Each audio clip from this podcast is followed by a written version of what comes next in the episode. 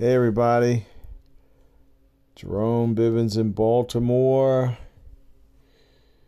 Jeffrey Epstein, Harvey Weinstein, Bill Cosby, R. Kelly. You know, the list grows. And the latest, Governor Cuomo. Wow. And you know, it's funny. You, you have a list of men with money and power but it doesn't seem to matter anymore. You know, Jeffrey Epstein, you know, he skirted through the system some years ago with his money and power, but it ultimately caught up to him. Same with Harvey Weinstein. He prosecuted in New York State, convicted. Now he's being prosecuted in California. Bill Cosby. Bill Cosby's in a category all by himself. And of course, then there's R. Kelly with R. Kelly, it was just a matter of time because some of the allegations against him were just too horrific. But now, now, Governor Cuomo, how do you explain the man who just 12 months ago was slated to be, at least in my opinion, the Democratic nominee for president? The next presidential election. I mean, he was a superstar. You know, last year we had all of the idiocy coming out of Washington, D.C. and the White House. And then if you would look to New York State, those people seemed to know what was going on. And it was all Governor Cuomo. But not anymore. It's so fascinating to me because with all of his power, and I do mean real substantive political clout and power. He is still now charged with a crime relating to inappropriate behavior towards women. You know, the world is turning and times are changing. It ain't like it used to be. Everybody deserves respect, and ultimately, we're all going to get respect one way or another.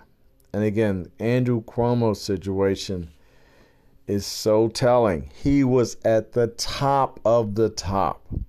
Again, last year, this country and the world, and we're still going through it, the worst crisis that any of us can remember. You know, in some respects, I think what happened with the pandemic is worse than 9 11 because people all around the world died and people are still dying. You know, 9 11 occurred, it happened, and we dealt with it. But this pandemic situation is a whole nother ball of wax. And of course, we had leadership when we dealt with the 9 11 crisis. You know, during this COVID 19 crisis, what we did not have was leadership. Coming from Washington, D.C., there was nothing. There was a void. It was a joke. It was a crisis on top of a crisis.